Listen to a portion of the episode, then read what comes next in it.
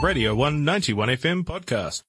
Monday through to Thursday at 9.05 a.m. on the Radio 1 Breakfast Show, our resident political aficionado John Moore drops by to deliver bite-sized politics. From the Octagon to the Beehive, to the White House to the Kremlin. As it happens, here's your political roundup.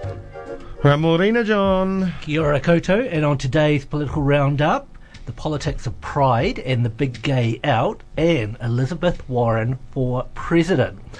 So in Auckland this weekend, we saw two major LBTI plus events. The Big Gay Out celebrated its 20th anniversary, and the controversial Pride March was held in central Auckland. New Zealand political parties were well represented at the Big Gay Out, with National leader Simon Bridges and Labour leader Jacinda Ardern popping along to the queer event. Bridges received a bit of flack in the media over his previous uneasiness over homosexuality. Bridges was previously against marriage equality, and an old TV clip has surfaced of a teenage Bridges uh, where he expressed unease over homosexuality. So, did Brid- Bridges deserve a bit of ribbing over his previous conservative views on homosexuality? Sure, but it should be acknowledged that the National Party leader has shifted his position and now seems as comfortable as any Liberal politician with the LGBTI plus community. As with thousands of others in New Zealand, Bridges' views on homosexuality and marriage equality have undergone a transformation. Perhaps Bridges is being opportunistic with his current embrace of the queer community, but better to be an opportunist than a hardline bigot. The second major queer event in Auckland was the Pride March. This year's Pride event had been immersed in controversy after the Pride Board banned cops in uniform from attending the event. In response, Pride lost almost all of its corporate support as well as official backing from the Auckland City Council.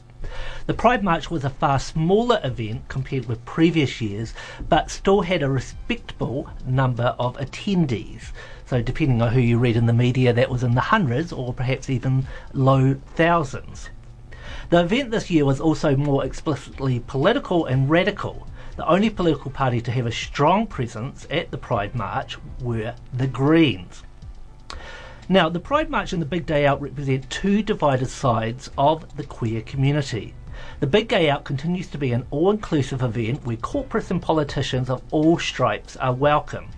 The Pride March represents a smaller and more radical side of the queer community. This radical and arguably more marginalised sector of the LGBTI plus community feels less easy with corporate sponsorship and is wary of being too buddy buddy with the police. What this divide symbolises is the separation of the queer community into separate components based on both identity and politics. A unified LGBTI plus community is now dead, and clearly a queer identity is no longer a unifying dimension.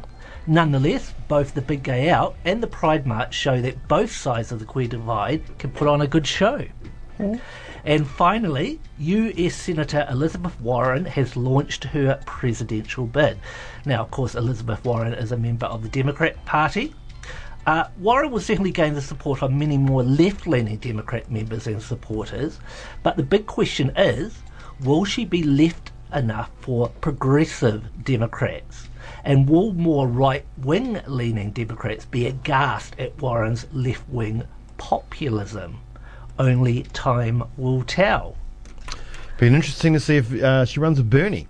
Maybe Bernie will run as a VP. Possibly, but he might he might uh, put, Well, he run, has. I'm run pretty sure he has yeah. put his hat in the ring. So Yeah, yeah. I think he's more likely to get the support of the so-called new progressives, such as Alexandria Ocasio Cortez in the Democrats, whereas uh, Warren is seen as more centrist. And there's also questions over her claims to be of indigenous descent. oh, that it was actually cleared up. Yes, she certainly has uh, the genetics, but that's still stoked controversy because people in the indigenous community say it's not all about genetics; it's actually about your lived experiences. So yes, true, true. Well, hey, thank you so much for that, John. that's okay. We'll see you again uh, tomorrow morning. Same For bad sure, time. Same for bad sure. time. This was a Radio 191 FM podcast. You can find more at r1.co.nz or wherever quality content is found.